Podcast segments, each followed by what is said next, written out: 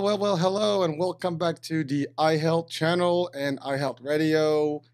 Tonight is the sequel for the Gherasim Show, or the Gherasim Hour, with Gabriel Gherasim himself, again with us, with his wisdom and very unique angle and perspective. So last couple of shows were very interesting. We talked a little bit about consciousness, and a lot of different things, the power of thinking. And today, we're going to be surprised a little bit. You know, we're going to talk a little bit of a different angle. Again, something new, something exciting. And let's take it from there. And, you know, Gabriel, how are you? Welcome back.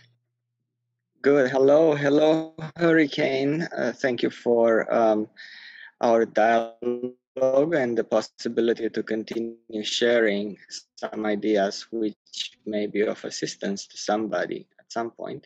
Today, I would like us to address a little-known concept called learned helplessness. What do you think learned helplessness may mean?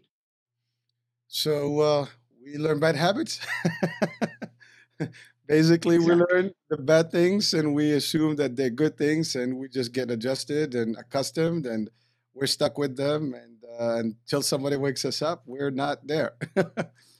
Absolutely. I don't know if that was, but that's what it means to me. Yes. You're listening. Maybe this is a question that you have to answer. Yes. So learn helplessness. We usually assume that people learn useful things, being helpful, being skilled, going to school to learn some sort of degree with some sort of professional capacities. At the same time, we also may learn helplessness. When we are taught that we are victims, when we are taught that there is no hope, it's the big dream of dictators and individuals who want to abuse other individuals. They cannot do it simply at all times, 24 hours, by directly forcing individuals to relent. So what they are doing then is that they are trying to inculcate in the individuals the idea that they are inferior, and it's a good thing to be accepted by the whomever would be the master in the process. This is a learned helplessness paradigm. And we can address a little bit how the positive, the helpful learning may happen, so as to counter those who are trying to teach us learned helplessness. So there are three factors which create our understanding of what's going on outside us and inside us, really, in terms of how we think. The first one is related to facts, right? Facts. What are facts? Hurricane, Mr. Cuomo keeps saying he's talking about facts. What are facts, do you think? Oh, I mean, I would say concrete evidence, things that are tangible that we can define mathematically, and we can, you know, I guess, account for and understand. Absolutely, and that's exactly what the definition of it is. Facts are based on experiments. And the experiments in the Newtonian physics and also in quantum science, they are essentially addressing the common trends between electronic photons and matters in their interaction. And is there any predictability to that, or is everything chaotic, right? So facts would be objective statements and observations. So if I say it rains, that would be a fact, right? So that would be the objective aspect of the observation. The second aspect in our understanding are the interpretations, or the interpretation of the facts. So how would you define interpretation, Harkin? Well, it would be the personal opinion, how they perceive, or how we perceive a certain fact or certain, you know, I guess, context or any type of information. Exactly. So if I say it rains, which makes me happy, then the happy part would be the interpretation, the subjective aspect of the statement, it rains, which makes me happy. Very often we assume, we reverse the value. So we assume that an objective or a fact, a neutral situation triggers by default a certain kind of feelings and reactions to it. And that, of course, is not the case. The facts, the substances are neutral until we give them a positive or a negative interpretation. So the very same rain, right, which makes me happy, could make somebody sad at the very same time, same place, right? Yeah, well, it depends. If you have a drought, rain will make people happy. If you have a flood, rain will make you very sad and upset. So it's also, you know, depends on the circumstances and you know, the environment where that rain is happening, where that fact is taking place. Right. So we may think that.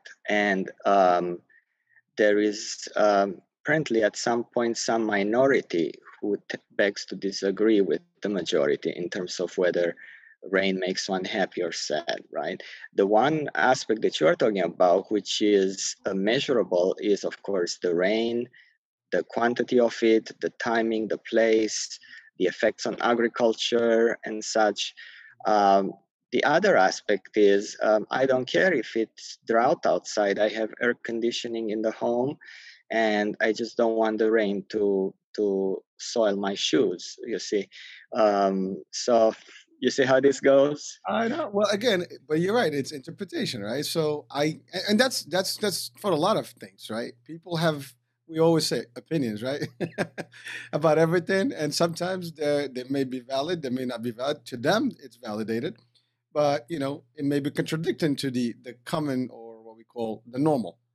And right. People will be philosophically stating what's the normal. What's normal? Exactly. Exactly. Yes. So the reality is, according to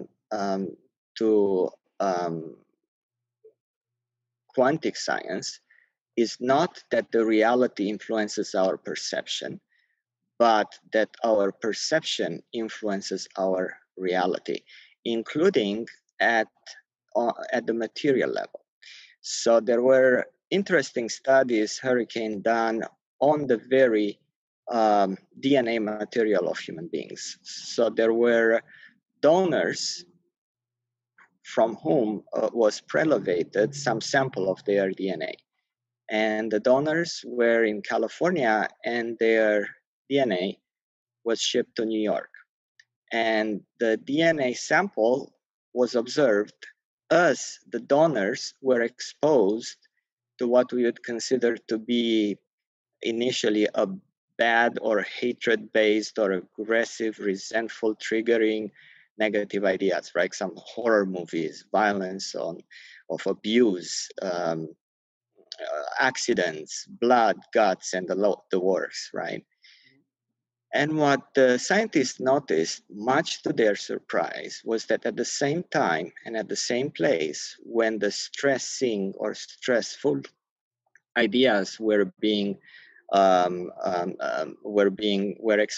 the donors, and therefore it triggered some sort of stress and sadness and anger and cringing. Their sample of DNA on the West Coast, their spiral of their DNA sample closed. In other words, it got stressed, constricted, it closed. And then they switched the focus of the visual aids and auditory aids, movies and such, to exposing the donors to loving, good, caring, forgiving, musical, exciting, ideas and or visual triggers. And then the donors, most of them anyway, responded by relaxing, by being happy and such. And they noticed that the very same DNA spiral of these individuals on the East Coast, while these individuals were exposed to these ideas on the West Coast, the spirals of the DNA open. So they relax. So that was the big surprise. Did you know about this? I mean, no, this is news. Well, I know a little bit that DNA is, you know, it's more than what we think, and it does have other type of traits and things like that that have been identified. I mean, there's so many discussions about, you know, some DNA parts of it that actually controls even the emotion piece and so on and so forth, and how you behave based on a lot of things. So, I mean, I've even heard the religious DNA component. So, and I'm not making light of it. I mean, I can still believe in that. I mean, when you go beyond the obvious, I mean, there's more to things, and we've talked about that before. But the interesting is that, to your point, I mean, whatever they've been subjected to had an impact to the core. I mean, to the core, like literally, physically, to the core, which is our building blocks and how we function. So, which incidentally was separated and shipped on the other side of the country. See, that's what I'm not getting. So was that part of the experiment, or was that in error? No, it was the experiment, just because the idea was, if there is continuity through the electromagnetic field between the donor and the sample, then what's going to happen if we are true to our paradigm about this continuity through energy of the matter, even when it's separated. So they found this to happen. So when the individual was stressed, thoughts, by the way, these were not stress-related triggers based on reality, where somebody was being beaten, right? Or tickled or something. These were make-believe images. Yeah. And there is, as a side note, there is an interesting concept in the human mind called suspended disbelief. So suspended disbelief is when I suspend my own disbelief of a reality which I know to be fake, so that I can appreciate the idea about that fake reality in one form or another, which is why if it is a soft, touching song, something that would be a tearjerker, even if I know the singer doesn't necessarily at that point in time have the heartbroken, I'm still going to cry because the song is so tender. If I watch Blood and Guts, even if they are made out of ketchup, and I know those are actors and are going to laugh all the way to the bank after the movie because it's no tragedy there, right? The suspended disbelief system in us allows us to experience a fake reality while knowing it is fake, and yet choosing for a time being to assume it is true. So that's what happened with the images triggering happy and or sad images. So they were fake. However, because the individual, the donors, had chosen to believe, to buy into the narrative of those movies, they triggered their DNA, including the one that was detached from them, to react accordingly. And this is very important, because what is it when somebody has nourishes positive thoughts, such as forgiveness and loving and caring, then the DNA is going to relax, is going to become flexible, is going to become more mobile. The circulation in terms of blood and ideas and oxygen and motion is going to be increased, and that really is life, isn't it? Life, and again, it's not based on the facts, on the reality of the situation. It is based on the interpretation of those facts, which trigger then our interests or reactions or responses to it. This is very interesting because it really goes back to our 50, 10, 40% model of influencing our lives, 50% genetics, 10% only outside factors, and 40% perception. What do you think?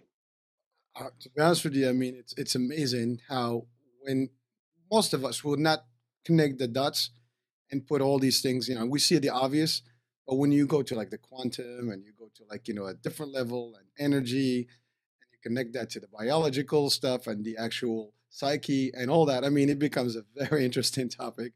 And it's all, it's like, again, we call genetic code, right? So it determines how we behave. And it is subject to what we talked about the last time, you know, to influences. And then thus you have, you know, interpretation and reaction. And I think that's exactly what this is about. And exactly. We all experience it, you know, and we talk, you and I had talked about the idea of reflecting on things.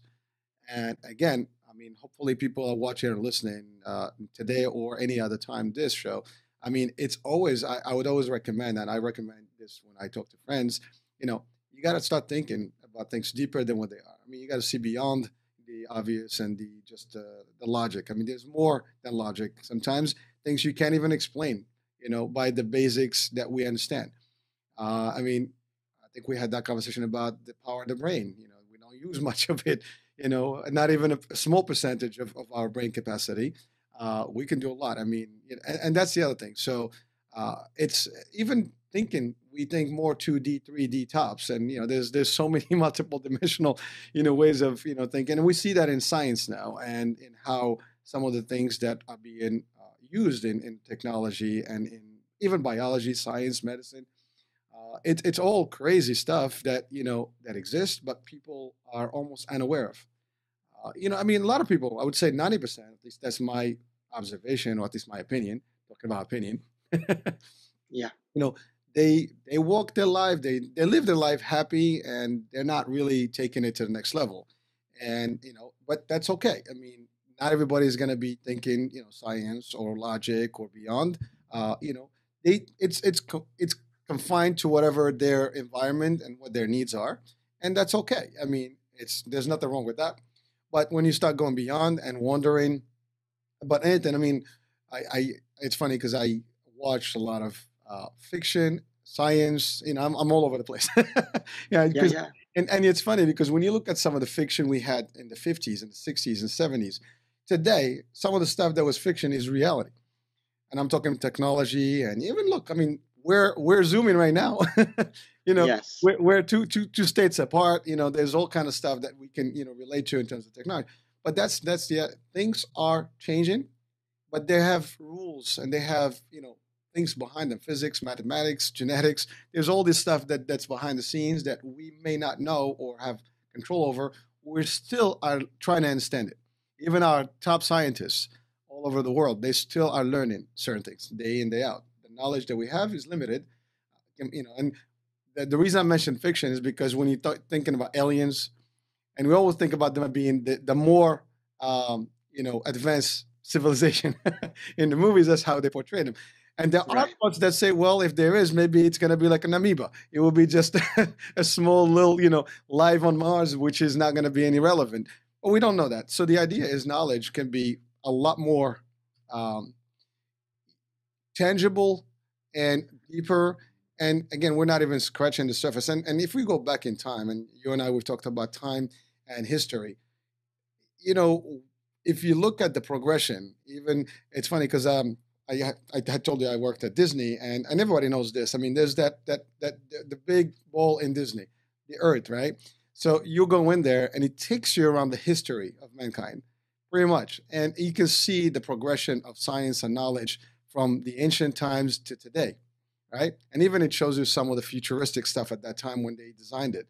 So that's actually where we are today. And then when we see some of we think about the future, thinking about flying cars and people, you know, that are, you know, like, what do you call it? Like hybrid machine man, you know, AI is actually a big thing to think about right now. You know, we're talking about the movies like Terminator and stuff, you know, with, you know, future, you know, travel to the past. All these concepts, you know, they are concepts and they may be fiction, but there's actually science to provide documentation and proof that it can be. I mean, even time relativity, time travel, you know, yes, we might not travel back in time, but we can certainly speed up. I mean, if you really get enough particles in a very high speed, you can get close enough. They actually have demonstrated that close to the speed of light. And, you know, and you, I mean, look at the shuttle. I mean, it goes around the Earth in about an hour and like 45 minutes, whatever it goes around, an hour and a half, I think, exactly, to go around the globe.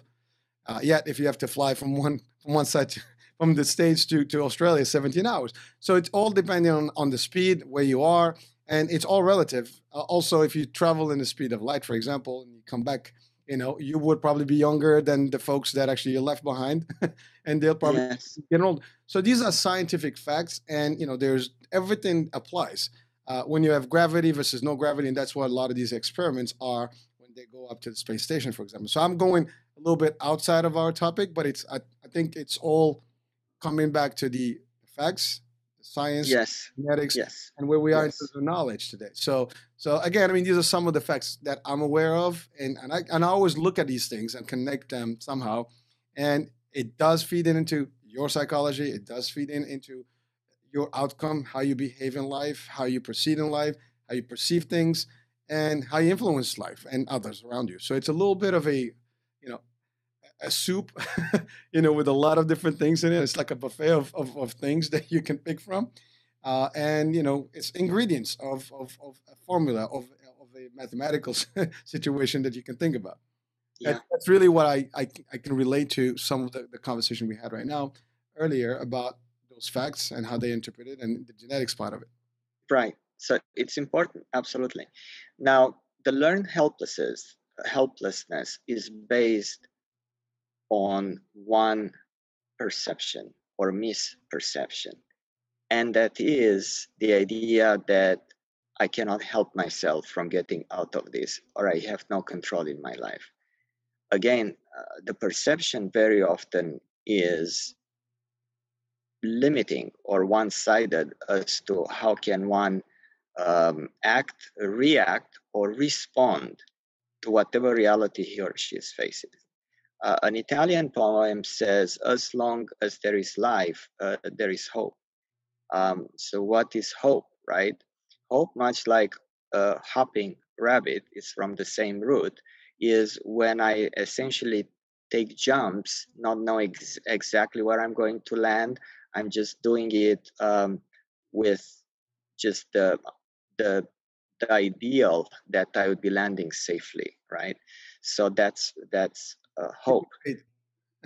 Yeah. So now the question is, when I dare to act and go into the unknown, am I doing it out of love, or am I doing it out of fear, right? Because what's behind the perception is very important. The why behind the what is extremely, extremely important. And why do you think that's that, Hurricane? Why do you think the why behind the what is so powerful in terms of the cause effect generated from cause and effect, right? You just said it. Cause and effect. It's the driver. It's, you know, what's going to motivate the outcome. I mean, it's right.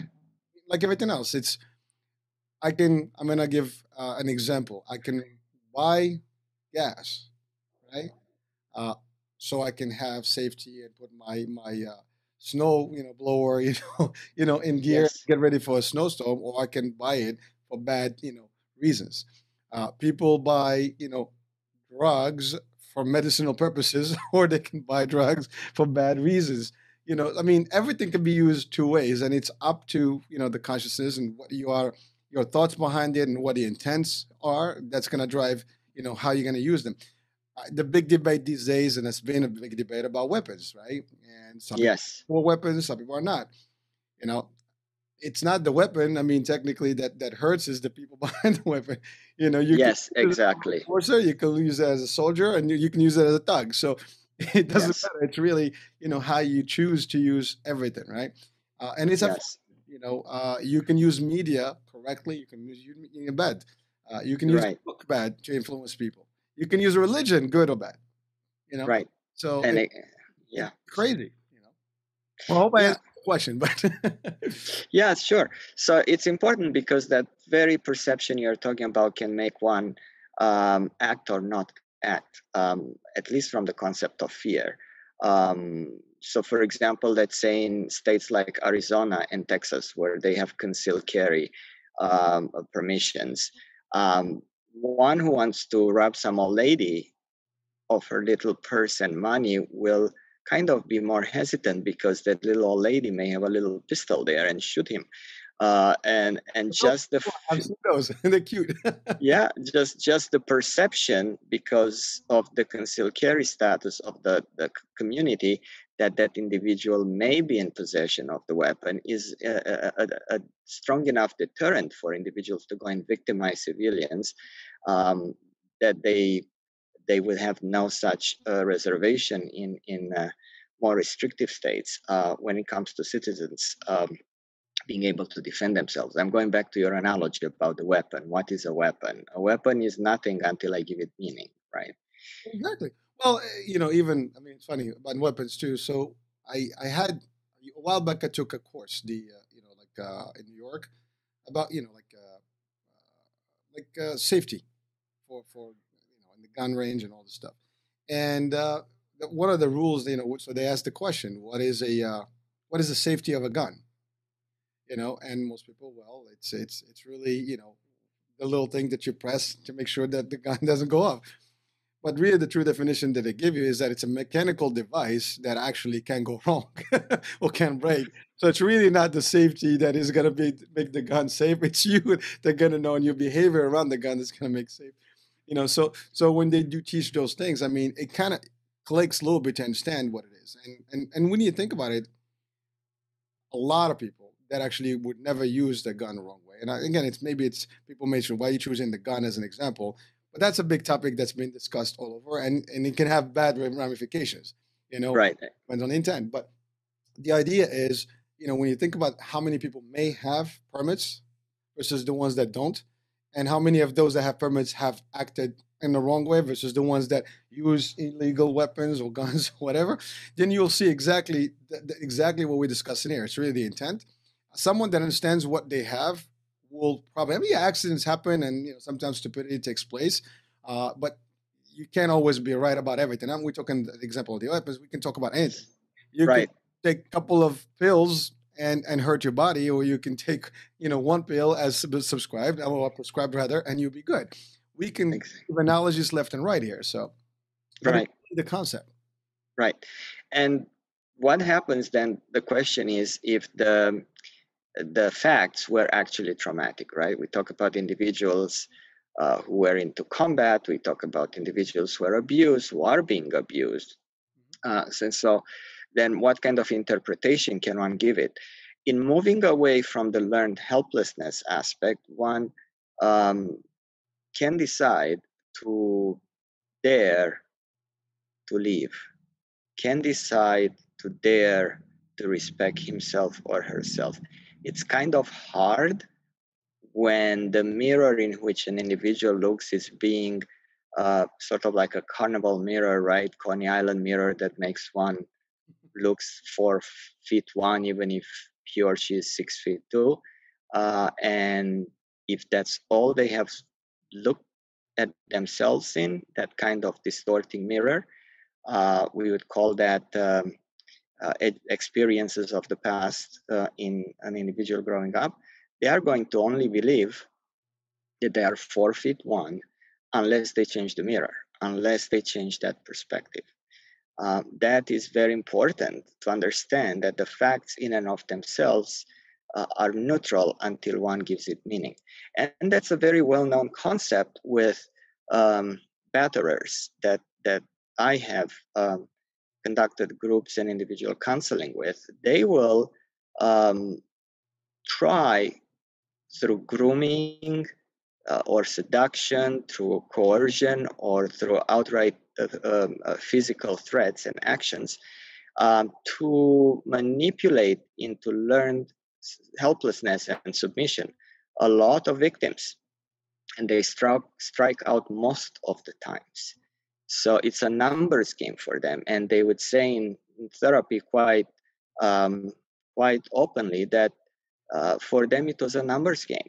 All they needed to do is to find the individual, women, let's say, could be children, who would be already prepped, if you will, in terms of feeling, Exactly, so that they could look at this reality that was being offered by a would-be woman batterer or child batterer or such as something that is quote-unquote normal, because that's how they grew up. So someone would not react to them. Would not, and that, by the way, it's a great example. It's an example that I can relate to from a martial arts perspective. I actually give some advice when we train, and I've learned this over the years with some real, martial artists, and I'm talking about some real good, experienced ones, about when you look at people aggressing, being aggressive in the street or attacking people and things like aggressors. They choose their victims, the prey. And they're not going to attack or go against someone that they think might fight them back. They're going to look at that weak little, person that looks like, really, this is the one. I'm just going to take this one and do whatever I need, whether it's abusing, whatever it is, stealing, beating, even, killing, God forbid. So all those things, and that's really what it is. It's a matter of how they choose their people. But if you are deterring them, you mentioned earlier about the little lady with the little gun in Texas, you're not going to mess with someone like that because you think that she might be, but you might think that she's not, and obviously take a chance, and now that can turn out really bad for you. So yeah. It's crazy, but you're right. I mean, it's people have these tendencies, and they find people that feed into them, and they'll really give them what they need. And I've always wondered that, even you and I, we had the joke the other day, we're talking about the movies. And, when we talk about, either tragic movies in terms of like disaster movies, that kind of thing, or war movies. And we talked about like how you, use that in training in terms of like decision making and fight or flight, that kind of thing. But then when you think about it, we all can be in a position where we have to think about what's the reaction. And then sometimes I watch somebody and I'm like, why did they not behave? Why would someone allow someone to be just beating on them without even doing something about it? If someone's going to hurt you, right, you got to defend yourself. It doesn't matter if you're trained, you're not. I mean, your reality is that you have to do something. If they're going to take advantage of you, well, you can't just allow them. And really, that's self-defense, right? So again, I'm always reverting back to the self-defense concepts here, but the idea is really people are going to find someone unless they can find someone that's going to react to them, and that's and either way, there's a cause and effect. It just who's going to win here depends on the party involved in the deal here. So yes, again, I'm not sure if I'm relating exactly to what you Absolutely, because what we are talking about is an action or inaction, which is based on feelings leading in one direction or another, which are based on the interpretation of the situation by the individual. It's not the situation in and of itself, it's how the individual looks at it. That interpretation or misinterpretation is powerful, even to the point where if somebody has absolutely no chance to win, very often he or she may at least put up a good battle, and in so doing may intimidate and at least diminish the damage and or even save his or her life. So let me give you an example. If some child or some woman is kidnapped, let's say from a parking lot, the kidnapper will be saying, listen, be quiet and nothing is going to happen to you. If the kidnapped person is actually fighting and screaming and messing with the wheels of the kidnapper and opening the door and jumping, because he or she knows that at this point, fighting, even if she may not win, even if she or he may die in the process by throwing themselves from the car, at least they fought. So very often these aggressors are really cowards. So when confronted with opposition, they may actually drop the whole thing. There were, for a lack of a better term, ironic cases where because the kidnapped man or woman by a would-be rapist thought that individual couldn't have an erection and therefore couldn't go ahead with the actual raping. We have the example of little dogs, tiny little things that are barking away and scaring away individuals such as you and I, or there were some cases where they even scared away bears from their turf who had come to maybe go into the garbage and have some sort of treat. So the fighting is important. The fighting, however, the action is preceded by how one feels and interprets the reality. That's why it's important. You know, it's funny that you're saying that, and so I'm relating back to a couple of concepts of martial arts here, but one of them being ki-ai. So we all see this in the movies when the karate person or any martial artist, they make that big noise, you're making that big scare. But really, there's a concept behind it. It's a deterrent. I mean, the first thing is intimidating, and the second is deterrent. It's the same thing as a roar. You know, that's what it does. Yeah. Not only it startles people, but it does that. And to the same effect, there's another technique that is used. And anyone that's listening, I mean, it's a good thing. It may save your life. But what it does is it helps you. So if you have to fight, that's another thing. I mean, you cannot get in trouble. I mean, technically, you fight, you get in trouble. So there's two things here. You're going to get hurt. You're going to hurt someone. You end up dead or in jail or something. Like we always say, that's the problem. So there's no win in a fight. But if you have no choice, and you have to, when you have people that are around you and aggressive, and they really want to take advantage of you, you're going to do something about it. So the first thing, especially if you know how to handle the situation, you also have to justify that whatever you're going to take care of is not going to be against you. So from a law enforcement, if you break somebody's leg and arm, whatever, from a defense, you know, you can be liable for that. So one of the things that is a technique that is used is you have to make a scene. And the scene is you have to go really like crazy. Oh, my God, I don't want to fight. No, I'm sorry. You know, blah, blah.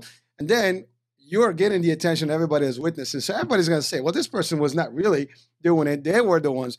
And you build a case. Not only you build a case, you also started the person. And by that time, you can take a quick, you know, a spin on things and life, you know, everything ends in literally a couple of seconds. But those are simple things that do make a difference. And you're right. If you do that little extra, making noise, doing anything, listen, I always say this as a rule. If someone is willing to hurt me, you know, there's no reason for me not to be able to be willing to defend myself and hurt them back if I have no choice, you know, yes. Or if I can prevent it, I can. But at the end of the day, if they already got given themselves permission to do that, what are you going to do? I mean, if they're going to hurt you bad, they're going to hurt you regardless. But you're not going, as we say, you don't go without a fight. Yeah, so, exactly. And it works. But you, in your case and your experience with folks, you have seen that as a true, validated, you know, piece. And people have committed to it. So it's pretty deep stuff. Yes. Let me give you a more banal example in the same vein. Let's say I'm helping a client. A client comes to me and says, listen, for one reason or another, I received several overpayments from the Social Security Administration. Now, SSA wants the money back. What are my, what shall I do? Okay. More often than not, people don't even come to us trying to get advocacy. They just go into it, okay, chin down, guilty as charged, let me just pay for the damn thing, and that's it. That's because they have learned helplessness.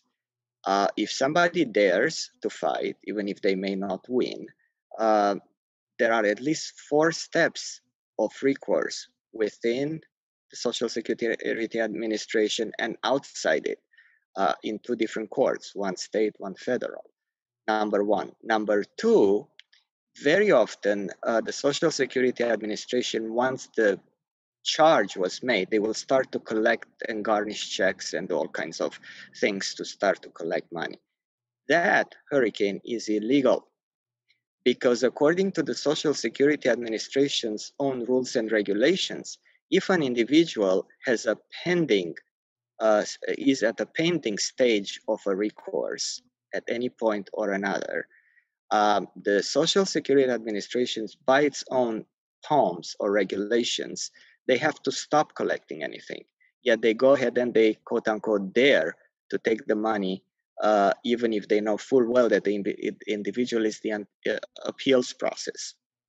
Those who, A, dare to ask, B, dare to know, because it's important to know one's rights, and see get through the process, the motions of actually completing the papers and or getting assistance and such, guess what?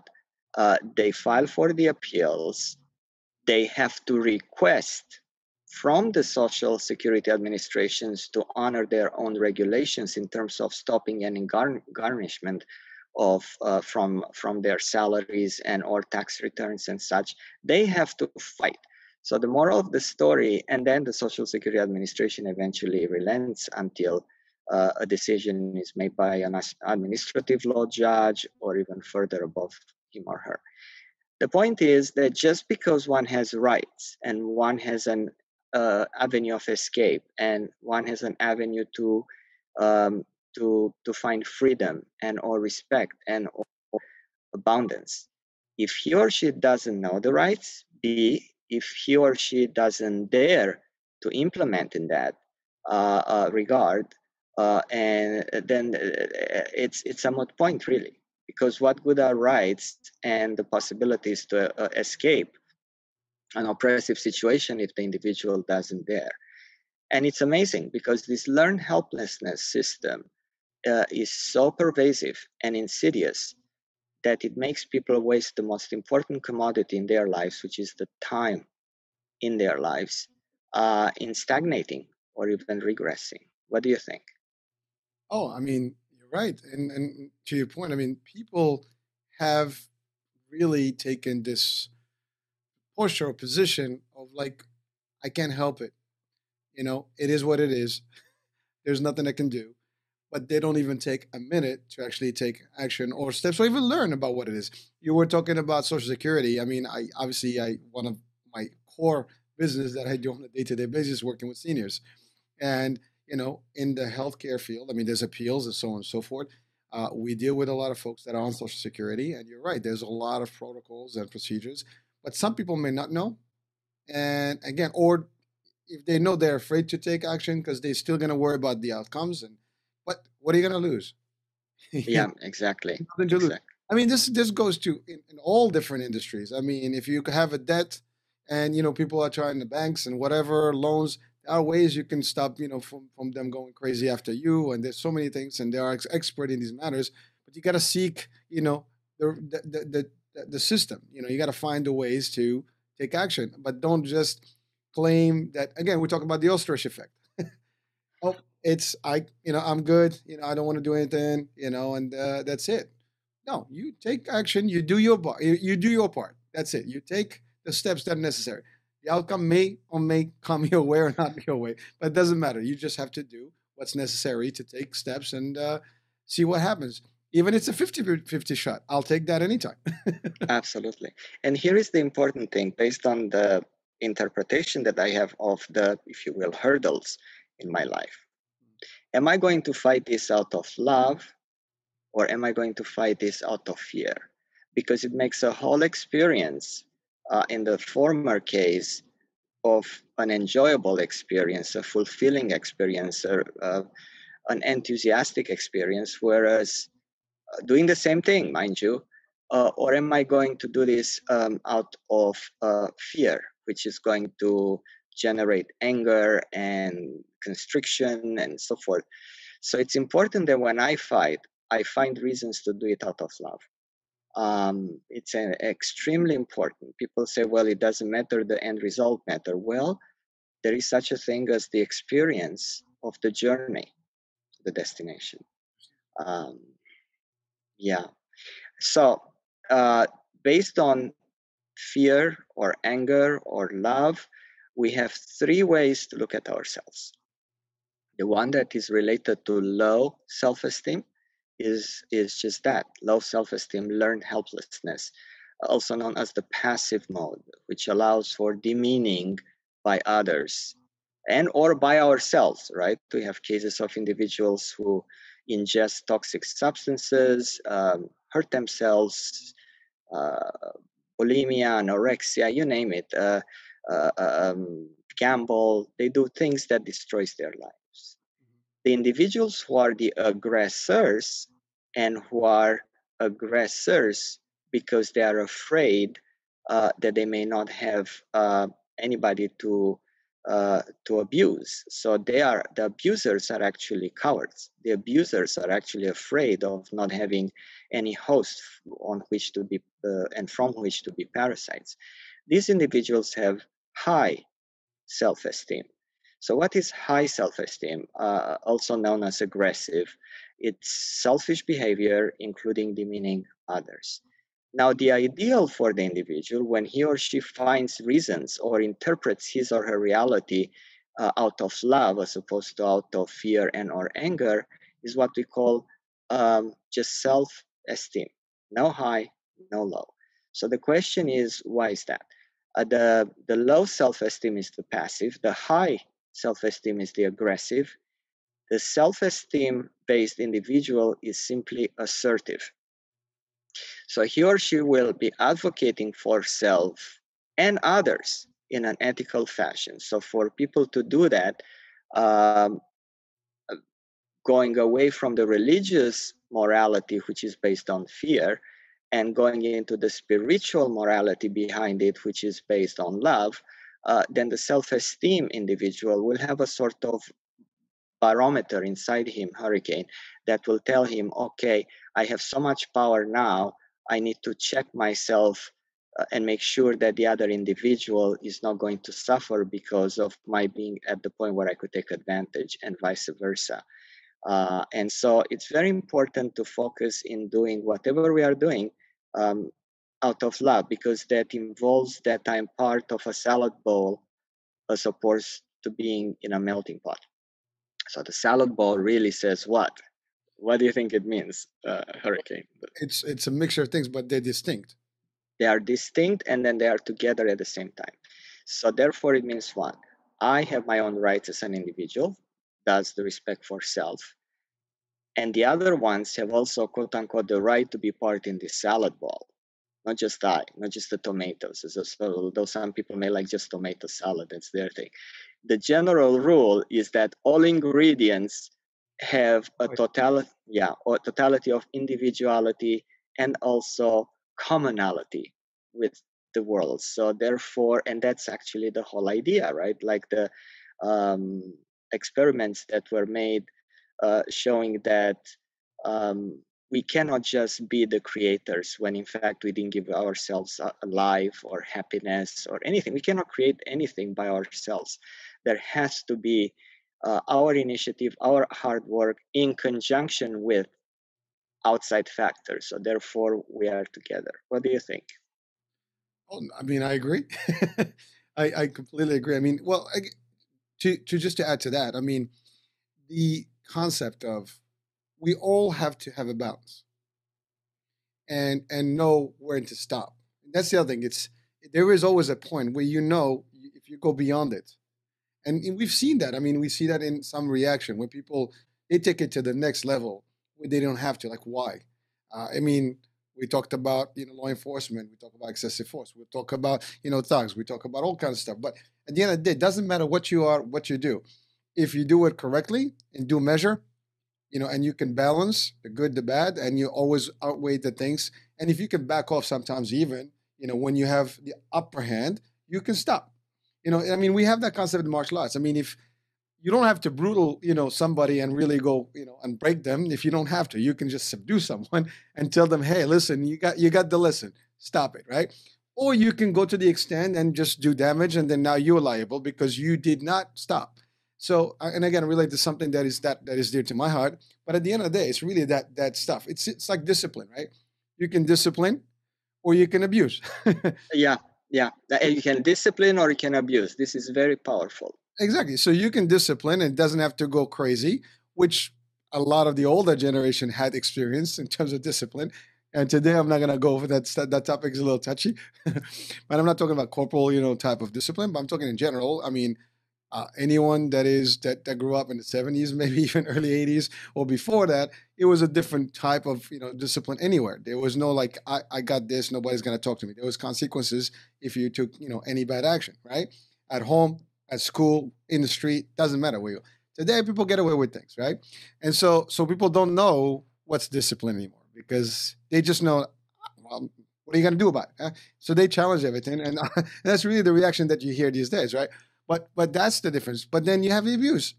You know, you go the extreme and you go beyond what you needed. So there is the point of no return.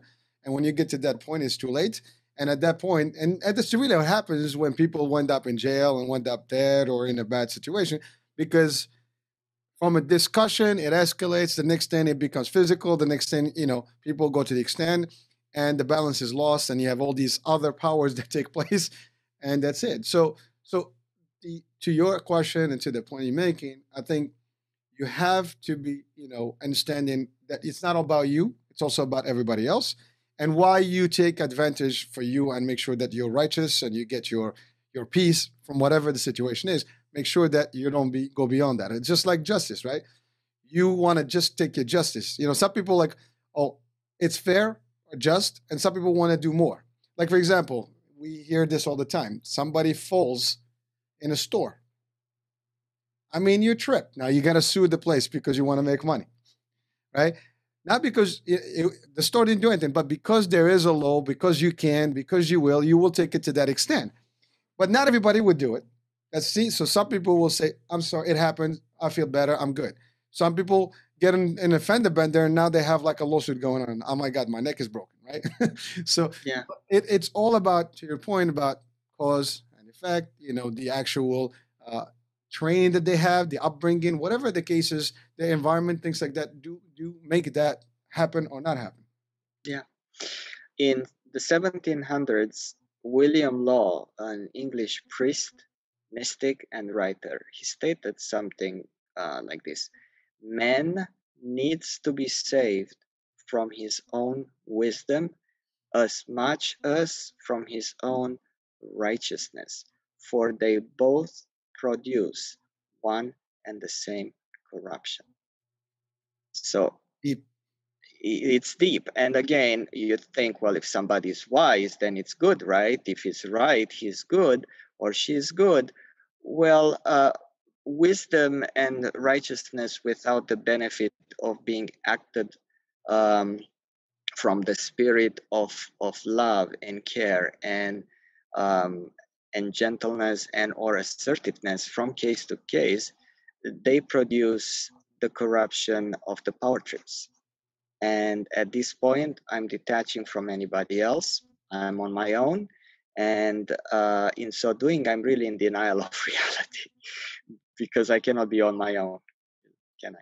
Well, so you touched on another dear topic to myself and to my heart is, and I've given this example in the context of leadership.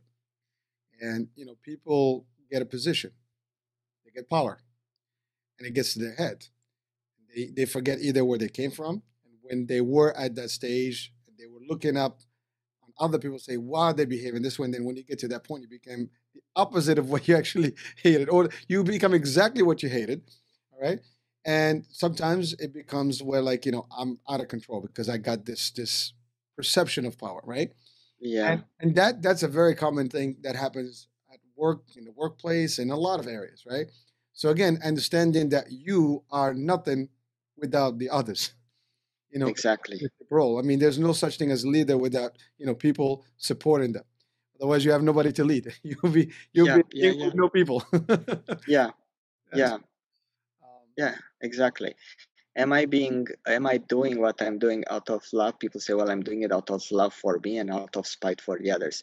That's not how this thing works. Well, it's just the case for themselves. Yeah, because it's two different frequencies. It's the AM versus FM. And just like it's impossible to put two swords in the same sheath, right? It's either one or another. So it is impossible for me to nourish love towards my loved ones and then go outside the door and go and shoot people and hurt people. There is one category of individuals who are able to pull that stunt off, and those are the people without compassion, who are entirely, would call them sado or masochists or both, and they are acting strictly from the reptilian part of our brains, the one that is devoid of any compassion and the sense of really love. Those are a few, like what the few percentiles in the society, but they are there. most of us just do it in denial of our own compassion and common sense and intuition. And that gets us in trouble because then it brings remorse at some point. And remorse really in Latin means being bitten again, right? So that's what remorse is. Interesting. Well, listen, I mean, we can go on and on. There's a lot of deep stuff here, and we probably can connect this for the next topic, you know, and just take it from there in terms of like where people have gone beyond and they need to come back. And sometimes it is too late. I think you and I, we talked about the example of somebody, you know, didn't realize what they did until it was too late. But at that point, it caused them years of their life to really, you know, figure out that what the hell did I just do? And I would assume that a good 90% of all the people that wound up in a bad place, they would think twice, like, what the hell? And by the way, I think any one of us, and this is actually a challenge to anyone that's listening or watching, think about this. If you were to go back in life, you know, and a few years back, what would you change? And I guarantee you, we all can change a lot of things we did, you know, in terms of like, you could have done this differently. You could have not hurt this person. You could have not done something that you probably regret at this point, but you did it. Whether it's a business decision, a personal decision, family decision. And again, it could be something bad that got you to a point where now it's like, oops, and you have to regret it for the rest of your life. So one little action without thinking, without stopping at the point, you know, where you need to stop gets us to where we are, you know, it's too late. And so, yeah. And this is where the process of forgiveness has to come in. And we can, without forgiveness, there is no closing of the wound of remorse or, and it stays open because I keep hating and resenting. So the wound is open and stirred and irritated. Whereas forgiveness allows for me to let go of the desire to be right and focus on the heart, on the process of being in harmony. And thus open an open wound, it will turn into a scar, whether it be physical or emotional. And with the scar, one can function in life. It's okay. It's there, but it doesn't hurt. Well, I think we're getting close to the end of the show, but to your point, the forgiveness part, it starts with the self, I think. I mean, first you got to forgive yourself for your actions and what you do, and then forgive others for anything they do. And sometimes it's okay. It doesn't hurt. You know, actually, when you forgive people, it's a good power. And the people that can experience that will literally relate to that expression. That is power. True power is when you forgive, when you can actually, you have control, but you can let go. You have control and you can really say, I got this. I don't need to go beyond this. And that's excellent. The power of the self and the esteem and really the highest level of humanity, I would say. But again, with I don't want to be the last one to end the show here. So Gabriel, any last wisdoms on this episode today, and then we can catch on the next one. Absolutely. Thank you. And thank you to the listeners. And we appreciate being part of your time in terms of brainstorming on these issues and possibly reflect on them. Thank you. Well, thank you, Gabriel, as usual. Gabriel Gherasim, check out his book, Gratia Cantantes. It's a pretty deep book. By the way, I got my copy and I'm reading it. I'm enjoying it. So you do the same if you can. Check it out. The link on the description of the show has the actual link to the book. It is pretty cool stuff. So, and again, catch on the shows on the radio, on the site. If you have Roku, you know, watch it there, or YouTube. But, you know, follow the Gherasim Hour with us and get some insights and some deep stuff about psychology, about behavioral stuff. And while this is not my background, I try to dabble with him. I mean, you know, he puts me all the time on the position when I had to get in, and I try. So I'm keeping up. Hopefully, I'm doing a good job. You know, let's see what I'm doing next time. But you know, I try. But Gabriel, thank you. You're actually keeping me in check, and that's good. Thank you. Likewise, it's a two-way system here. Thank you. Thank you. All right. With that being said, thank you for watching the iHealth channel and listening on iHealth Radio. Gabriel Gherasim with us, the Gherasim Hour. We will talk to you in about a week or so. So stay tuned for the next one. It's going to be just as cool, as deep in terms of conversation. So we'll talk soon. Ciao, ciao. Bye-bye. Thank you.